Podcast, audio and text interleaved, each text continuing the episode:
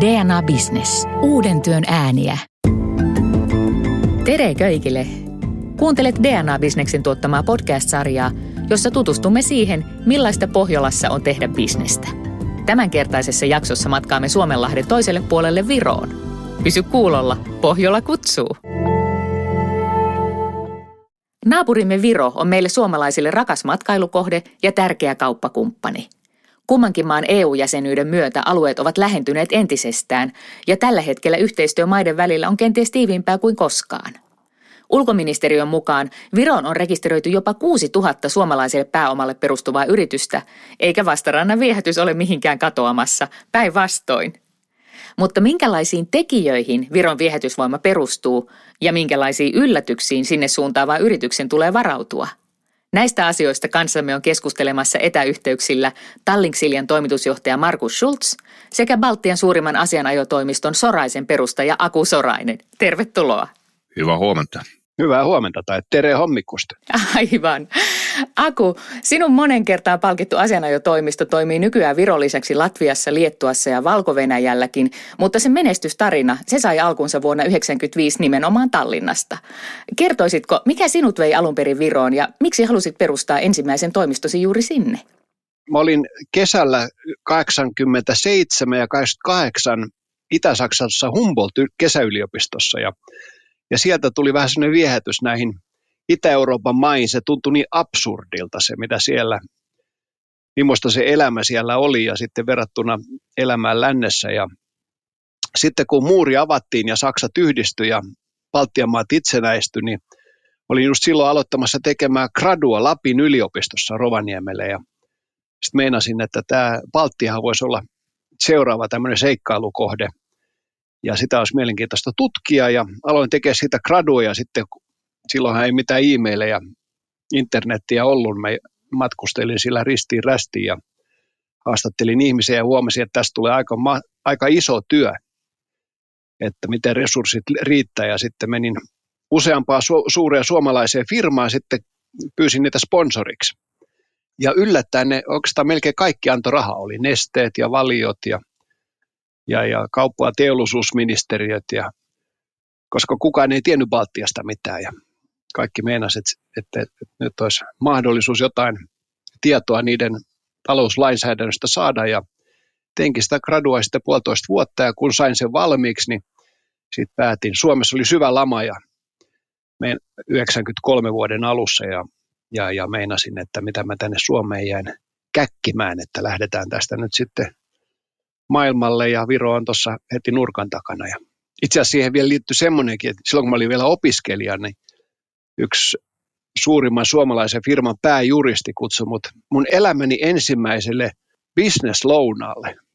Niillä jos Liettua valtio oli kansallistamassa niitä jotain terminaalia ja kysyi multa neuvoa, että miten, miten tämä pitäisi hoitaa. Ja mä mietin, että on tämä nyt ihan mahdotonta, että mä oon tässä opiskelija ja tämän ison firman pääjuristin kanssa mietitään. Mulla ei ole mitään ajatusta siitä, mitä voisi tehdä, mutta niin jos mä nyt yritän parhaan ja aletaan, aletaan miettimään. Ja, ja huomasin, että, että tässä on nyt semmoinen vähän niin kuin elämän paikka, että nyt muutetaan viroa ja aletaan harjoittaa juridiikkaa. Hieno tarina. Markus Schulz, sinulla seikkailu on kulkenut vähän toiseen suuntaan, eli Virosta Suomeen päin. Ja nyt Tallink Siljan toimitusjohtajana mahdollistat erittäin konkreettisella tavalla rahdin ja ihmisten liikkuvuuden maidemme välillä.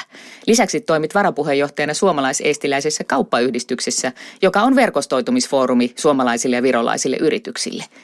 Kertoisitko lyhyesti puolestaan sinun urastasi? Minkälaisen uran olet Suomessa ja Virossa tehnyt? Joo, oikeastaan mun, mun ura alkoi kyllä Virossa ja pankkimaailmassa. Oli 14 vuotta pankissa. Aluksi tämmöisessä pankissa, meidän nimi oli Eesti Ühispankki, Union Bank of Estonia. Ja sitten myöhemmin, kun Venäjän kriisin jälkeen 98 ruotsilaiset tulivat ostoksille, eli vastivat Baltiassa omille tytäryhtiöt. Sitten SEB osti meidän pankin ja oikeastaan ensimmäinen matka oli sitten juuri Tukholman suunta, ei, ei Helsinkin olin siellä seitsemän vuotta.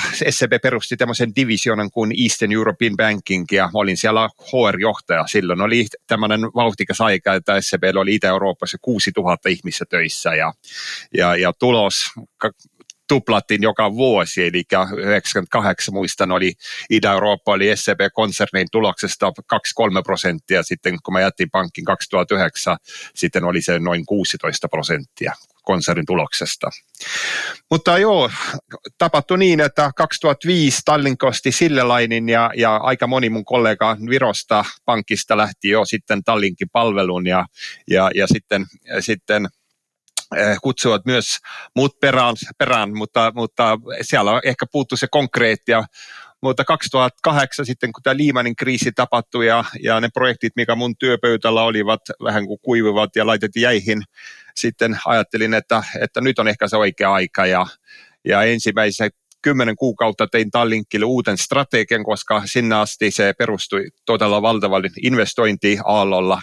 Seitsemän uutta laivaa muutama tuhat uutta kollegaa, Tallink, sitten anteeksi sillä lainin ostaminen vielä ja Superfastin ostaminen, eli paljon velkaa ja, ja vähän pääomaa ja, ja, ja isot investoinnit, oliko se yhteensä 1,7 miljardia investoinnit, mikä tehtiin, ja 1,2 miljardia nettolaina.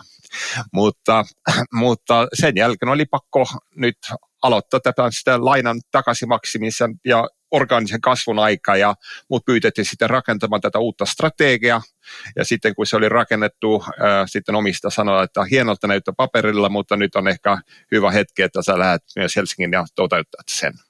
Todella jänniä käänteitä näinä vuosikymmeninä teidän kummankin uralla, mutta onhan koko Viro käynyt lähihistoriassa läpi valtavia muutoksia. Maa itsenäistyi uudelleen vuonna 1991, liittyi EU-hun ja suomalaisenkin silmin toteuttanut todella huikean digiloikan.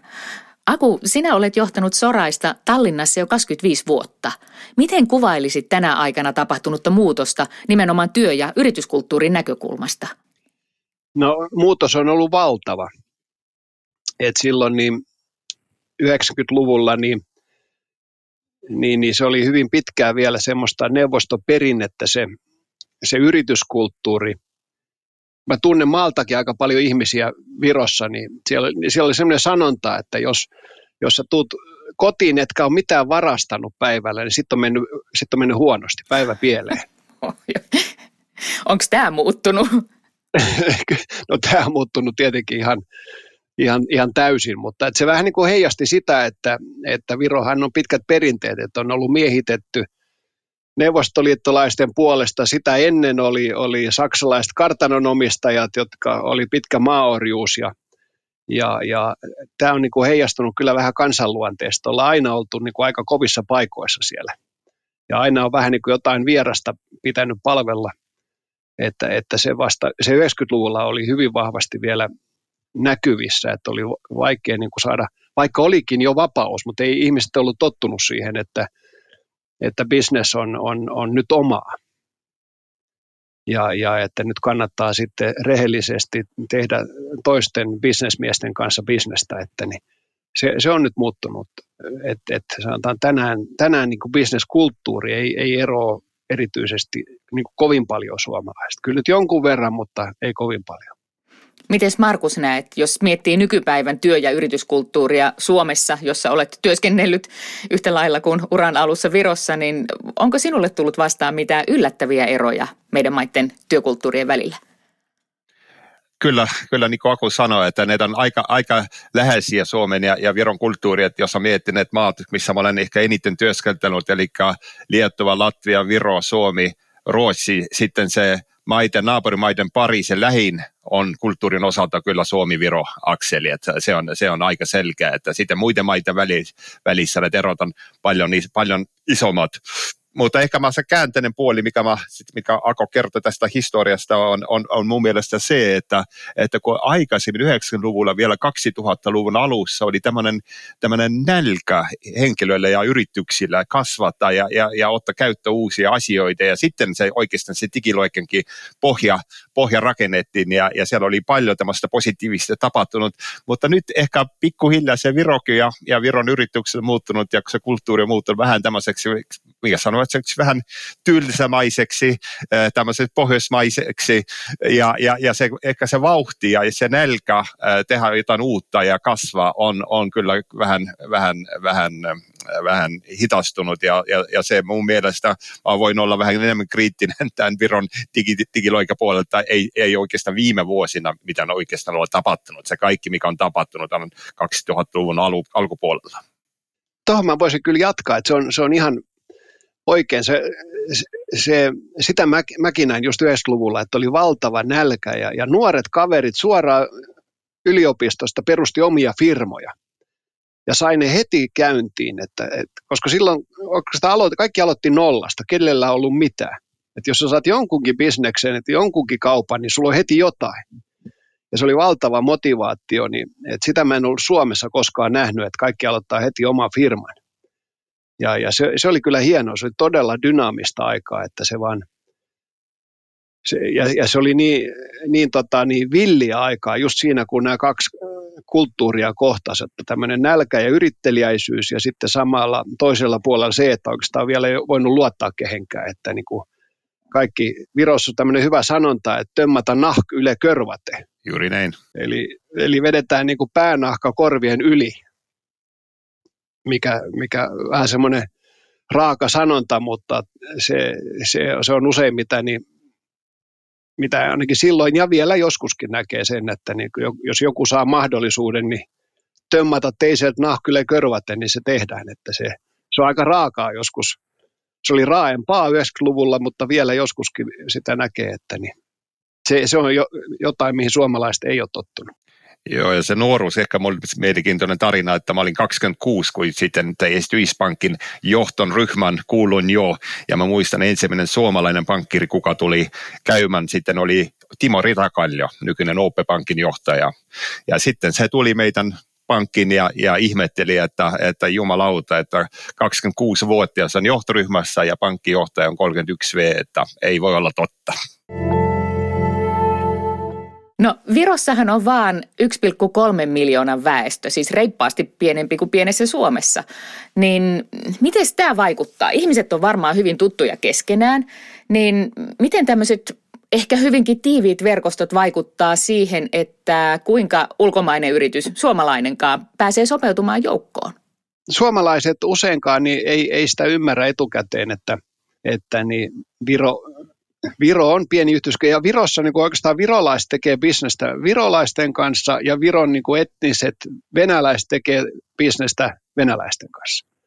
Et siellä, siellä on kaksi eri bisneskenttää, jotka ei, kyllähän nyt kohtaa päivittäin, mutta niin kuin tekee, sanotaan virolaiset tekee 90 prosenttia bisnestä virolaisten kanssa ja venäläiset tekee 90 prosenttia bisnestä keskenään.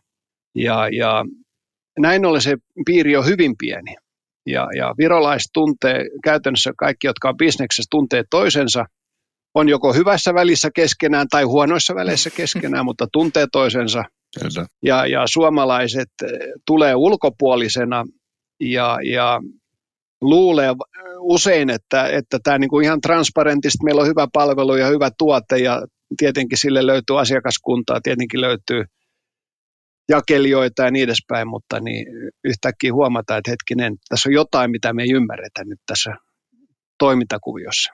Haluatko Markus olla kulttuuritulkki ja kertoa, mikä se on, mikä pitäisi ymmärtää, jos suomalainen yritys ajattelee, että hän haluaa päästä johonkin verkostoon mukaan ja, ja pystyä tekemään bisnestä Virossa?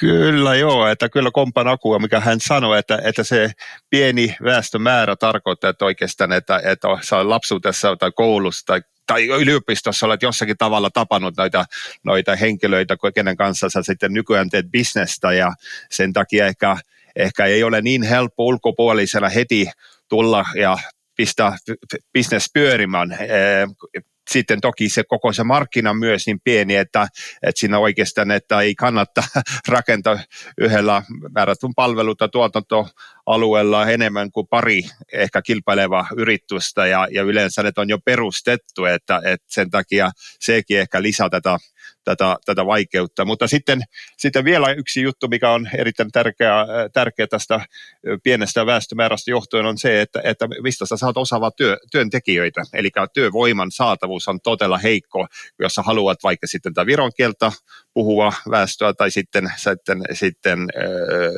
viron etnisiä venäläisiä puhuva. Et se on kyllä vaikea, erittäin kun puhutaan osaavasta tai digiosaamisesta tai jotain tämmöisestä markkinointimyyntiosaamisesta, se, se on käytännössä mahdoton taski. No niin, miten neuvositte, koska kun jo Suomessa puhutaan osaajapulasta, niin, niin ihan jo voi päätellä matemaattisesti, että asia on juuri niin kuin Markus sanoit, ää, kisa osaavasta työvoimasta rekrymarkkinoilla on kova. Ää, Minkälaiset asiat on sitten sellaisia, joita virolaiset työntekijät arvostaa, kun he hakee uutta työpaikkaa? Mitä pitäisi olla valmis tarjoamaan, jos haluaa, haluaa osaajia Viron työmarkkinoilta rekrytoitavaksi omaan yritykseen?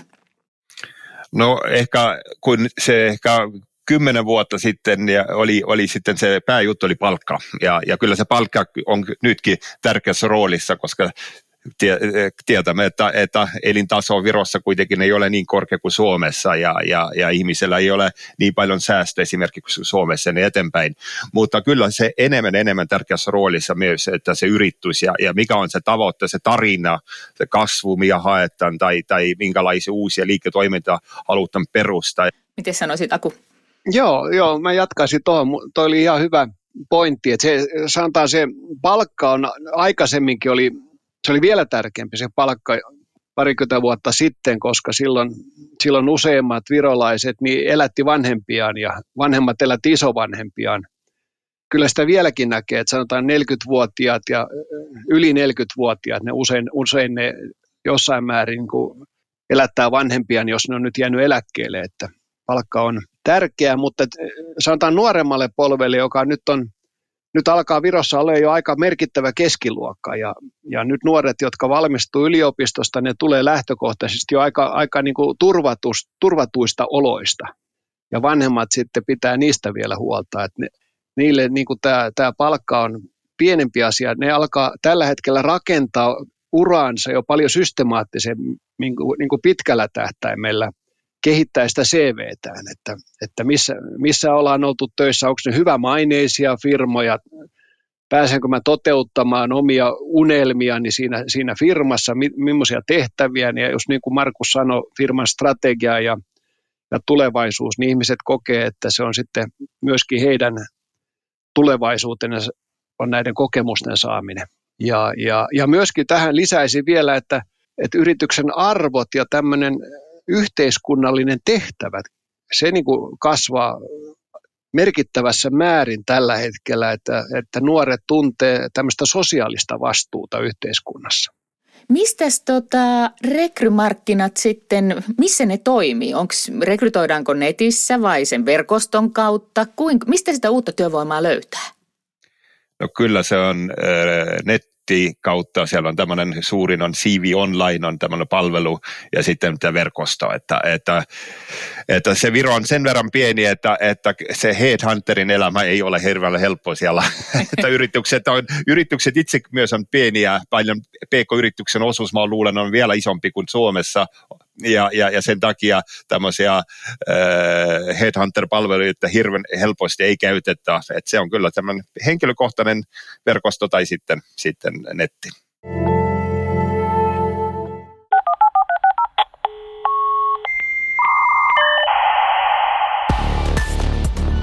DNA on nyt osa kansainvälistä Telenor-konsernia ja yhteistyön hedelmistä pääsevät nauttimaan yritykset kautta Pohjolan – Nordic Connect-palvelu tarjoaa tietoturvalliset yhteydet yrityksille, joiden toimipisteet sijaitsevat eri maissa. Palvelun avulla myös tietoliikenteen luokittelu ja priorisointi onnistuvat vaivatta pohjoismaisessa mittakaavassa. Näin kaistaa riittää aina tärkeimpiin tehtäviin. Moderni Nordic Connect on yhden luukun palvelu, joka tarjoaa toimivat verkkoyhteydet niin Suomessa, Ruotsissa, Norjassa kuin Tanskassakin sijaitseviin toimipisteisiin. Asiakaspalvelijat eri maissa vastaavat kysymyksiin ja pitävät yhteydet toiminnassa, jotta yrityksesi voisi keskittyä olennaiseen. Tutustu Pohjolan yhdistävään palveluun osoitteessa dna.fi kautta yrityksille kautta Nordic Connect. No, puhutaan johtajuudesta. Miten näitä kallisarvoisia osaajia sitten, kun heidät on saatu CV Onlineista rekryttyä, niin kuinka heitä johdetaan? Kun pohjoismaiseen johtajuuteenhan helposti liitetään kaikkia mielikuvia, että on vähän hierarkiaa ja pehmeitä arvoja. Mutta miten se on Virossa? Miten te näette johtajuuden olevan aivan tässä Pohjoismaiden liepeillä? Onko, onko meidän välillä enemmän yhtymäkohtia vai onko selkeitä eroja? Sanoisin niin, että Virossa on tämä johtaminen hierarkia on kovasti madaltunut ja, ja tämmöistä, tämmöistä komentojohtajuutta ei oikeastaan enää menestyvät yritykset harjoita. Että kyllä, kyllä se on demokraattista johtamista ja yritetään saada ihmiset mukaan yhteiseen päätöksentekoon siitä, mitä tehdään. Meidänkin firmassa, kun me tehdään strategiaa, päivitetään strategiaa vuosittain, niin me keskustellaan oikeastaan aika laajalti työntekijöiden, juristien kanssa siitä ja myöskin tukihenkilökunnan kanssa siitä, että tämä olisi mitä me halutaan tehdä. Näyttääkö tämä järkevältä? Onko teillä parempia ehdotuksia? Ja, ja, ja näin yritetään saada ihmiset mukaan strategiaan.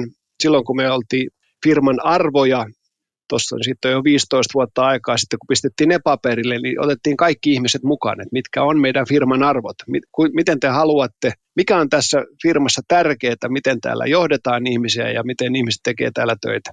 Ja, ja mä uskon, että tämä alkaa olla entistä tyypillisempää, mutta tästä oikeastaan kun mennään etelämpää, Liettua ja erityisesti valko no se on ihan toista se johtaminen siellä.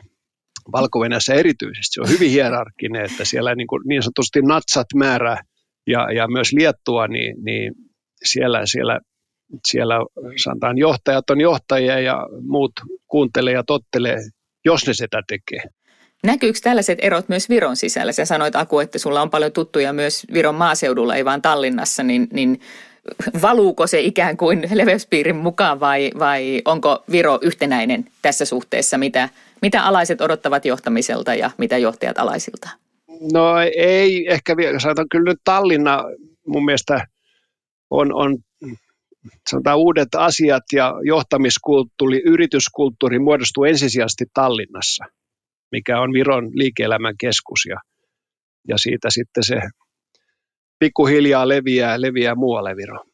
Eikä se ero, eikä se ero johtu tästä, että, että sitten siellä maaseutulla on kuitenkin yritykset todella pieniä, että alle kymmenen työntekijää ja siellä on vaikea ehkä keksiä, että siellä on joku strategiaprosessi tai tämmöinen, siellä on aika pragmaattinen johtaminen, mikä siellä maaseutulla sen takia on, mutta ehkä, ehkä sitten taas Tallinnassa on yksi erikoispiiri, mikä Virossa on, on se, että isot yritykset käytännössä kaikki paitsi muutama on, on, on sitten kuitenkin ulkomaalaisomistuksessa, onko sitten joku konserni Ruotsista, Suomesta, Saksasta, mistä vaan.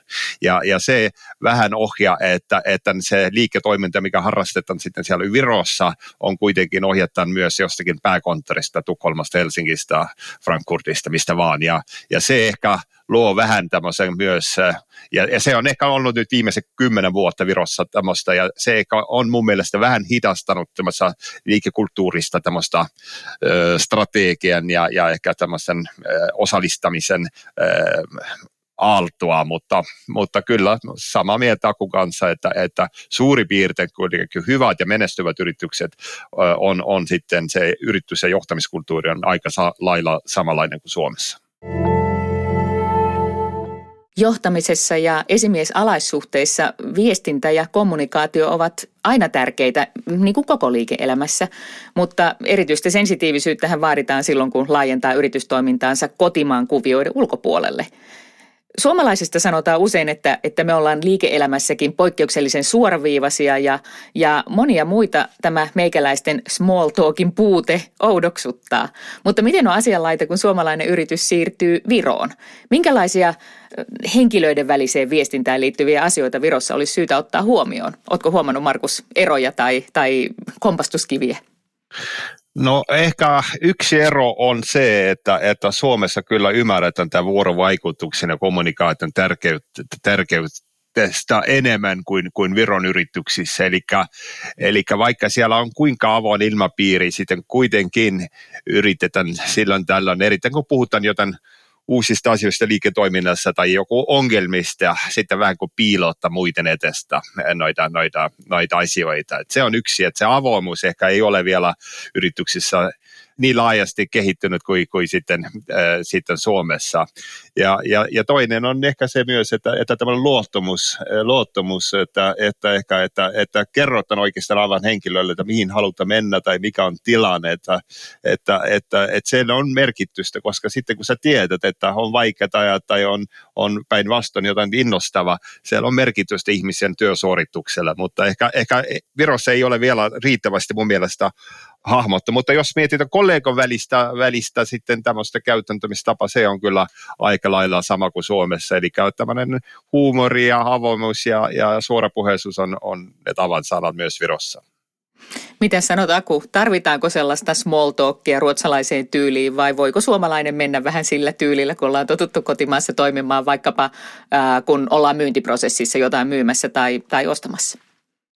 No kyllä mun mielestäni virolaiset menee hyvin nopeasti asiaan, että niin voi, voi pari lausetta vaihtaa, vaihtaa siinä ennen, että mites, päivä me, mites matka tänne meni ja sen jälkeen aletaan puhua bisneksestä. Että, että siinä ei ero. Mun mielestä toi oli ihan hyvä, mitä Markus sanoi tuosta tuosta niin kuin avoimuudesta, niin kuin jos, jos firmassa on ongelmia tai isoja muutoksia tulossa, että niin sitä ja sitä me ollaan yritetty meidän firmassa, just tämmöistä vähän niin kuin suomalaista avoimuutta, niin just, just erityisesti kun tämä COVID tuli, että otettiin koko firma kokoon ja onlineissa kerrottiin, että miten bisnes nyt menee, paljonko firman pankkitilillä on rahaa ja että, että voidaanko nyt nostaa palkkoja vai lykätäänkö palkkojen nousut sitten, sitten kun vaikuttaa turvallisemmalta, niin, niin tota, se oli meille semmoinen ennen kuulumaton avoimuus, mitä me ei ollut koskaan ennen harjoitettu mutta niin siitä tuli hirveän suosittu.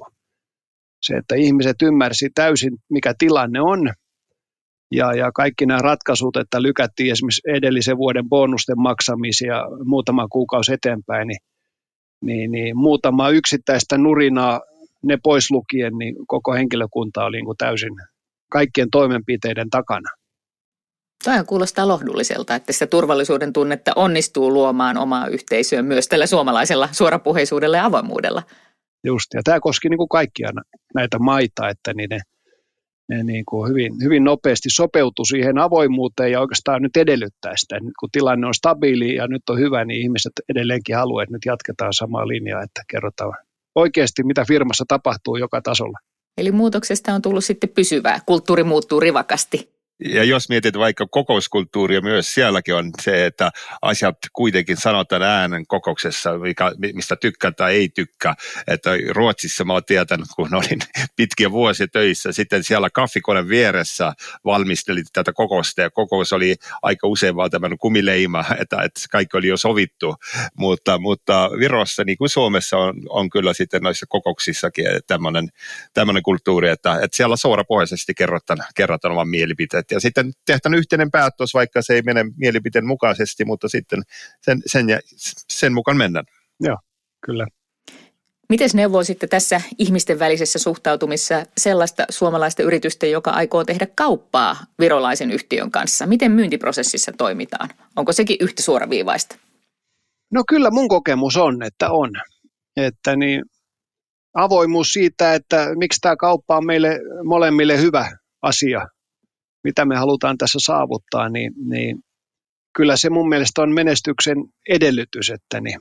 Joo, ja samaa mieltä ja, ja, ja, ja ehkä sitten mikä kannattaa, mikä tulee tärkeimmän ja tärkeimmän rooli myös Virossa on, on juuri se pitkäaikainen myös jana, että minkälaista pitkäaikaista yhteistyötä me haluamme tehdä, että ei ole vaan sen konkreettisen kaupan hinna, hinta ja laatu, laatukysymykset, että se, se tulee tärkeimmän, tärkeimmän roolin noissa kaupaisijoissa mun mielestä.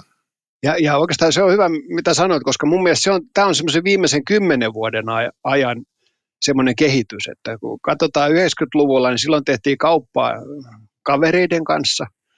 sitten meni vähän myöhemmin yhtäkkiä, oli syntynyt markkinat, oli yrittäjiä niin kuin joka alalla. Ja sitten, sitten virolaisetkin yritykset hyppäsivät yhdestä toimittajasta toiseen, koska sitten oli valinnanvaraa. Ja sitten katsottiin sitä hintaa, hintaa ja ei, ei, ei välttämättä laatua. Ja nyt, nyt sanotaan viimeisen kymmenen vuoden aikana on, on tämä sikäli stabiliteetti tullut yrityskenttään, että nyt, nyt sitten yritetään, yritetään tota pitää kiinni semmoisista hyvä, hyväksi havaituista toimittajista ja yhteistyökumppaneista. Ja, ja ne välttämättä ei tarvitse olla kaikkein halvimmat, mutta niin missä se laatu ja hintataso on oikeasti oikealla kohdalla. Ja niiden ei tarvitse olla luokkakavereita välttämättä. Se kuulostaa lupaavalta ainakin toimintaansa Viroon päin laajentavien tai laajentavista harkitsevien yritysten kannalta. Puhutaan sitten tuosta digiloikasta. Virohan sai valtavasti mediahuomiota 2014, kun he otti käyttöön tämän niin kutsutun e-kansalaisuuden. Eli sen avulla ihminen mistä päin maailmaa tahansa voisi ryhtyä virtuaalivirolaiseksi, avata pankkitilin ja perustaa netissä vaikka yrityksen. Ja muutenkin Viro on tunnettu digitalisaation vahvana edelläkävijänä. Miten tämä tämän kevään siirtyminen etätyöhön sujui Virossa? Oliko se helppo homma vai, vai iso kulttuurimuutos työyhteisöissä? No se oli mun mielestä aika helppo homma, koska, koska kyllä ne työvälineet, Teamsit ja Zoomit ja olit jo käytössä. Ja jos mietitään vaikka myös kouluja, sielläkin on tämmöinen e-koulut ja, ja työvälineet on ollut pitkiä vuosia pitkiä vuosia käytössä, että, että sen takia tämä, tämä koronatilanne ei vaikuttanut hirveän paljon tätä, mutta, mutta mikä, kun puhutaan tästä tämä e-residentti-ohjelmasta, kyllä mä, mä jatkossakin, vaikka se on mun mielestä hyvä ja aika innovatiivinen, mutta sitten ehkä se toime, toimepano on ollut vähän, vähän jäänyt jumiin ja, ja, ja, ja yksi syy on mun mielestä, että sinne ei ole laitettu, kun se aluksi oli tämmöinen aika ambitios, ambitionaalinen ja iso, iso ta- tavoite, 10 miljoonaa e-residenttiä, jossa muistan. Sitten, sitten se ambitiotaso heti tippus realiteetti mukaan ja, sitten, ja tätä ei pidetty yllänä. Ja sitten toinen on, on valitettavasti se tilanne, mikä on pankissa, eli, eli tämä rahapesuskandaalit, mikä on viime vuosina rasittanut pankkeja. Se on tarkoittanut, että, että vaikka sä olet suomalainen yritys, ei ole helppo avata pankkitiliä. Se on kallis prosessi, se kestää ja sitten voi tulla kielteinen vastaus kuitenkin, koska pankit ei halua nyt yhtä mitä riskiä enemmän ottaa kuin, kuin, kuin ne sakot, mikä me on jo maksanut ja maksamassa. Tuo varmaan yllättää suomalaisen yrityksen. Kyllä. No minkälaisia joustavan työn käytäntöjä Virossa yleensä suositaan, jos ei nyt ajatella tätä poikkeusaikaa, mitä, mitä tänä vuonna on koronan takia ollut? Ö, onko etätyö yleensä ollut yleistä ja entäs joustavat työajat? No me, meidän toimistossakin puhuttiin tästä joustavasta työajasta ja etätyöstä jo monta vuotta, että sitä pitäisi lisätä. Että pitäisi, ja me yritettiin niin aloittaa sillä tavalla joissain tiimeissä, että annetaan yksi päivä ihmisille vapaaksi tehdä etätyötä, että, mutta oli hyvin paljon niin ennakkoluuloja siihen, että mitä tapahtuu työn tuottavuudelle ja ihmisten tämmöiseen niin kuin tiimityöskentelyyn, että niin, se tuli sitten kerta rysäyksellä maaliskuussa, kun kaikki lähetettiin etätöihin. Ja, ja tietenkin oli huoli alussa valtava, että niin mitä, mitä nyt firmalle tapahtuu, mutta itse asiassa työtuottavuus kasvaa että vir, erityisesti Virossa meillä on ollut iso kasvu niin, niin työn tuottavuudessa siitä, kun kaikki lähetettiin kotiin maaliskuussa. Tässä ollaan ihan uusien, meillä tämä on niin jatkuvasti nyt hallituksen kokouksissa mietitään sitä, että kuinka paljon tarvitaan toimistopintaa ja miten ihmiset, tarviiko ne enää omia työhuoneita, työpöytiä vai aletaanko me käyttää niin kuin liikutetaan. Se mikä työpöytä on vapaana, niin sinne mennään ja ja, ja mitkä systeemit sitten tätä tukee. Että tässä ollaan mielenkiintoisten muutosten äärellä. Kyllä, ja toi pätee varmaan asiantuntijatyöhön, mutta Markus, miten sitten laajemmin erilaisiin, erilaisiin työympäristöihin? Miten, miten Virossa sun mielestä nämä joustavan työn käytännöt on, on olleet tuttuja? No ehkä ne ei ole ollut niin laajassa käytössä kuin Suomessa, että etätyö joo kyllä ja, ja sitten joustava työaika joo kyllä ja, ja jos mietitään juuri tätä nuorempaa sukupolvea, kenellä, kenellä on se hyvä lahjakas asiantuntemus sitten, kun jos, jos yritys haluaa sitten rekrytoida näitä, kyllä näitä vaihtoehtoja pitäisi tarjota, se vaan must, koska se työ oman ajan tai, tai henkilökohtaisen ajan käyttö ja joustavuus, se, se on tärkeimmässä tärkeässä roolissa jokaisella meille. Sitten tämmöiset konttorit, missä ei ole omaa työpistettä, noita mun mielestä on nyt kyllä aika niukasti Virossa käytössä, että jossakin syystä on vielä, vielä siellä taustalla, mä luulen, mä luulen myös ehkä tämmöistä, mikä sitten sovjettimaista ajattelumallia, että, että se paras kontrolli on, kun sitten se, se henkilö istuu oman määrätyn työpisten vieressä ja, ja sitten on kaikki viisi päivää nähtävissä siellä toimistolla, ei kotona, koska sitten mä en tiedä, kuinka monta tuntia hän oikeasti tekee. Se pikkasen siellä taustalla kuitenkin on, vaikka se on nyt 30 vuotta, 30 vuotta vanha menneisyys, mutta, mutta mä luulen, sen takia ei ole ehkä tämä tämmöinen etätyö ja ja, ja sitten tämä vapaa työpiste ei, ei ole kehittynyt niin pitkälle, mutta mä uskon myös sama kuin Aku, että, että nyt kyllä se COVID on laittaa sen tekelle isomman loikan tähän, tähän asiaan. Mielenkiintoinen muutos käynnissä. Mitenkäs sitten, miten raja työn, työajan ja vapaa-ajan tai perheelämän välillä Virossa sujuu? Saako, saako yksityiselämä näkyä työyhteisössä ja miten tämä työn ja vapaa-ajan yhteensovittaminen yleensä sujuu? No aikaisemmin se 90-luvulla oli kyllä niin, että, että jos sä sait hyvän paikan, sitten se oli työ etellä ja ei, ei, ei oikeastaan kysytty, että oliko se 10 tai 12 tunnin työpäivä ja, ei, ja aika usein tästä ei maksettu mitään korvauksia. Että, että se, oli, se, oli, se oli ehkä tämmöinen aika, mutta viimeinen kymmenen vuotta on kyllä sitten se balanssi on, on, on painottunut ehkä sama kaltaiseksi kuin Suomessa, eli kyllä se oman ajan ja, ja perhe, aika, mikä sitten olet perheen kanssa, sen merkitys on huomattavasti kasvanut. Ja toki sitten niin kuin alussa mainitte, että kun keskipalkatkin on kasvanut, että se, se, se sai tarvitsee tätä, tätä lisätuntia, lisätuntia tai tunteja tehdä siellä duunissa, kun, kun sitten on mahdollisuus myös viettää ehkä jossakin perheen kanssa sen ajan. Että, että, että, joo. Kyllä toi pitää paikkansa. No se, mitä pitää ottaa huomioon aina, kun yritys haluaa laajentaa toimintaa mihin tahansa ulkomaille, on tietysti sääntely.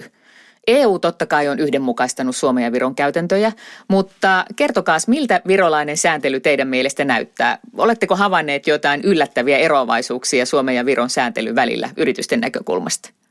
No, Markus, mun melkein sen jo melkein tuossa sanoi, että se merkittävin ongelma nykyään on tuo pankkitilin avaaminen. Ja, ja se, se, se, on merkittävä, merkittävä ongelma nyt niin uusille tänne tulijoille.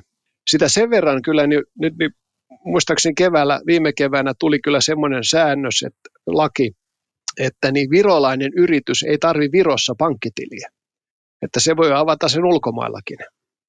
Ja tämä nyt ehkä vähän tuo, tuo helpotusta asiaan ehkä yksi isompi ero, mikä on myös hyvä muistaa, on se, että kun Suomessa on, on, on yrityksellä hallitus ja sitten toimitusjohtaja, mutta Virossa on se vähän kuin saksalainen systeemi ja, ja se johtuu, että, että kun Viro itsenäistyi sitten koko tämä yritysjärjestelminen ja, ja lain pohja tuli Saksasta. Siellä oli yksi tämmöinen Saksan, saksanlainen ekspertti, kuka työskenteli, työskenteli pitkiä vuosia Virossa ja, ja ja, tästä johtuen on sitten Virossa hallituksen lisäksi on tämmöinen, mä en tiedä. Hallintoneuvosto. Joo, hallintoneuvoston lisäksi management board tai, tai sitten ehkä Suomen ajatuksessa johtoryhmä, mutta Virossa sitten tämän johtoryhmälaisen jokaisella on täysi valta etusta yritystä mistä tahansa kysymyksessä ja myös sen johtoryhmän jäsenenä on sitten laista tuleva myös henkilökohtainen vastuu, jos jotain, jotain yritykselle tapahtuu. Eli se on ehkä se yksi ero, että mikä pitäisi ottaa huomioon, mikä, että se ei ole vain se johtoryhmälainen, mutta siellä on laissa määritelty todella paljon ne vastuut ja, ja oikeutet, mikä sen johtoryhmälaisella on. No nämähän on ihan merkittäviä seikkoja. Oletteko jompikumpi joutunut tilanteisiin, joissa jotkut suuremmat tai pienemmät sääntelyerot olisi aiheuttanut ennakoimattomia seurauksia suomalaisyritykselle? No ei tämmöisiä isompia, että, että sitten ehkä voi miettiä, että, että kun meidän alalla viranomaisten ehkä se vaatimus ja, ja, ja se resurssit on, on selkeästi isommat Suomessa ja, ja, ja kun Virossa ehkä määrättyjä asioita katsotaan läpi, sormien läpi, sitten, sitten Suomessa sitten napsatetaan heti joku sakko, sak, sakko, sakko viranomaisten puolelta ja se ehkä välillä unohtuu, että kun meidän kuitenkin pääkonttori on, on Tallinnassa, sitä välillä unohtuu, että okei, että asiat, mikä on ehkä tämmöisen vähän harmalla alueella Viron päässä johtuen, että, että viranomaisia on vähemmän, ei ole enää harmalla alueella sitten Suomessa, että sitten voi olla, että ne on mustalla alueella. No sitten toinen henkilökohtaisesti, että vaikka on EU ja kaikki pitäisi olla, olla helppo, mutta kyllä sitten veron viranomaisten kanssa tekeminen henkilökohtaisesti voi sanoa, että ei ole helppoa. Että se, että sulla Suomessa ja Virossa sama, samat, samat asiat, kaikki paperit täsmäsivät, että mulla on kyllä neuvonantajat molemmalla puolella. Tämä hymyilyttää Akusua. Olet siis varmaan törmännyt jonkinlaisiin tällaisiin pieniin kompastuskiviin. No joo, on, on erilaisia. Tuosta tuli tuosta verotuksesta mieleen, että niin, kyllä niin yleisesti ottaen niin Viro, Viron verotusjärjestelmä on hyvin yksinkertainen. Ja se on mahdollistanut sen, että suhteellisesti Viron vero, verotusorganisaatiossa toimii, työskentelee paljon vähemmän ihmisiä kuin Suomessa. Ja, ja myöskin jos katsotaan virolaisia verukon, verokonsultteja, veroneuvonantajia, niitä on Virossa paljon vähemmän kuin Suomessa. Ja, ja taas Latviassa ja Liettuassakin on paljon enemmän niitä, koska Virossa on vain yksinkertainen verotus. Mutta toinen asia, mikä, mikä on ehkä erilainen, on se, että kun täällä ei ole ammattiyhdistysliikettä varsinaisesti. Näillä julkis, joillain julkisilla alueilla on, merenkulkualalla on ja, ja, ja sitten tota, niin, rautateillä ja taitaa opettajilla olla, mutta sanotaan yleensä yksityisellä alalla ei ole. Ja, ja se, se tota, niin, ja, ja hyvin harvoin täällä koskaan on lakkoja. Yhdellä asiakkaalla oli pari vuotta sitten lakko ja se oli ihan enna, sen tehtaassa ja se oli ihan täysin ennen kuulumaton täällä, kun ei tiedetty, miten, miten johdon pitäisi toimia, kun tulee lakko, kun ei ole kokemusta. Mutta niin, se oli semmoinen spontaani. Mutta se ehkä tekee vähän helpommaksi. Se, että täällä on vaikea löytää työntekijöitä on yksi asia, mutta sitten myöskin niin se työpaikkakohtainen sopiminen – palkoista ja ehdoista, niin, niin se on sitten taas helppoa. Hyvä. Teillä on kummallakin, Aku ja Markus, paljon työurien aikaista kokemusta ja tietotaitoa Virosta ja Suomesta ja siellä toiminnasta, niin jos tässä lopuksi tiivistäisitte yhteenvetona tärkeimmät vinkkinne sellaiselle yritykselle, joka nyt vasta mielii Viron markkinoille. Pari tärkeintä vinkkiä. Aloitatko vaikka Markus? Ei ole tarvetta pelata tätä Viron tulemista ja, ja, ja koska se kyllä se kulttuuri on riittävästi lähellä, lähellä suomalaisen kulttuuri, se, se lait ja, ja kyllä se ymmärrys, se kielikin on, on niin lähellä, että ei kannata pelata tätä. Mutta sitten kuitenkin kannattaa ottaa tämä luotettava joku kumppani tai, tai, tai neuvonantaja mukaan Virosta, kuka sitten kuitenkin näitä pikkudetaille, missä on eroja, mikä pitäisi ehkä eh, ymmärtää, eh, kannattaa sitten tutustua niihin ennen kuin perustetaan tai allekirjoitetaan joku sopimus. Mitäs Aku? Joo, no ihan, ihan oikein. Ja toinen se, että, että heti alusta niin täytyy löytää ne oikeat ihmiset, että siihen kannattaa enemmän aikaa käyttää kuin siihen päätöksen, että tänne ylipäätään tullaan. Et jos ennen kuin täällä aloittaa, niin kannattaa käyttää se aikaa löytää oikea ihminen, ketä, kehen voi luottaa. Ja sitten kun alkaa palkkaamaan ihmisiä, että miten niitä kouluttaa huippuosaajiksi omalla, omalla alallaan. Se on se, se on se toinen, mitä, mitä kannattaa miettiä. Ja sitten ehkä kolmas vielä, että mitä, niin, mitä täällä Virossa voisi tehdä, mitä voisi sitten myydä jollekin suuremmalle markkinalle jonnekin muualle, Viron ulkopuolelle. Aivan, hyvä näkökulma. Tämä keskustelu on varmaan inspiroinut muitakin kuin minut, toivottavasti kaikki meidän kuulijat syventymään lisää virolaiseen liike-elämään ja mahdollisuuksiin siellä. Ähm, kertoisitteko ihan tähän viimeiseksi, Aku ja Markus, äh, kuka olisi sellainen virolainen bisnesvaikuttaja tai taho, joka kannattaisi ottaa seurantaa vaikka sosiaalisessa mediassa, jotta pääsisi vähitellen sisälle ja ymmärtämään sitä, että mitä Viron liike-elämässä tapahtuu ja millaisia mahdollisuuksia siellä on? Ketä kannattaa seurata?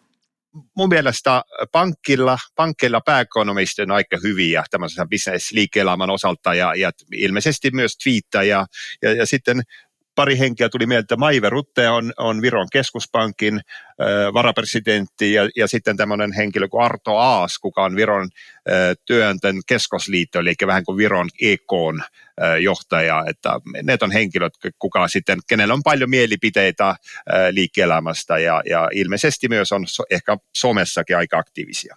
Hyvä. Entäs Aku? Ketkä olisivat sellaisia, joita suomalaisen olisi helppo ymmärtää ja miten pääsisi kärryille siitä, mitä tapahtuu ja mitä mahdollisuuksia aukeaa? No, mulle ei nyt heti tule mieleen semmoista, joka niin sanotaan noin kokonaisvaltaisesti harrastaisi tämmöistä keskustelua Virossa, mutta semmoinen, jonka artikkeleja me mielelläni itse luen, on Indrek Neivelt. Se on entinen, entinen pankkiiri, joka, jolla on hyvin kärjekkäitä artikkeleita yleensä yleensä hän nostaa jotain semmoisia epäkohtia ylös, mistä, mistä hän itse ei pidä, ja ne on yleensä aika mielenkiintoisia. Toinen, joka tätä digiasiaa, niin aina välillä kirjoittaja maailmalla, jonka YouTubesta löytää hyviä luentoja, on Viro entinen presidentti Thomas Henry Kilves.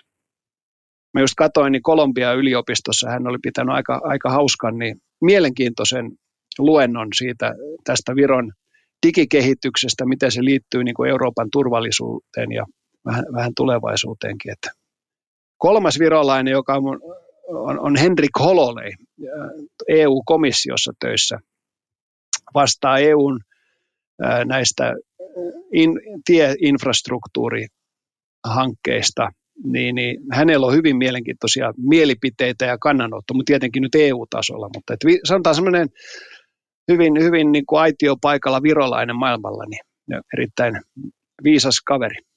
Hienoa. Tässä oli mielenkiintoinen setti seurattavia eri kanavissa. Ja tässä kohtaa kiitän todella lämpimästi Markus Schultz ja Aku Sorainen teitä tästä keskustelusta. Kiitos kun olitte mukana. Kiitos. Joo, kiitos ja Markus oli kiva tutustua. Kuin myös.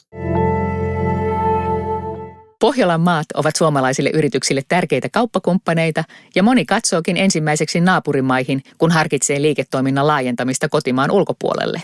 Tässä jaksossa keskustelimme siitä, miltä näyttää bisneksen teko Virossa. Podcast-sarjan muissa jaksoissa paneudumme muihin Pohjolan maihin. Mitä pitääkään huomioida, jos jokin näistä maista on liiketoimintasi kohteena? Kuuntele muut jaksot, niin tiedät kuuleeko Pohjola. Podcastin sinulle tarjoaa DNA Business. Uuden työn ääniä. DNA Business.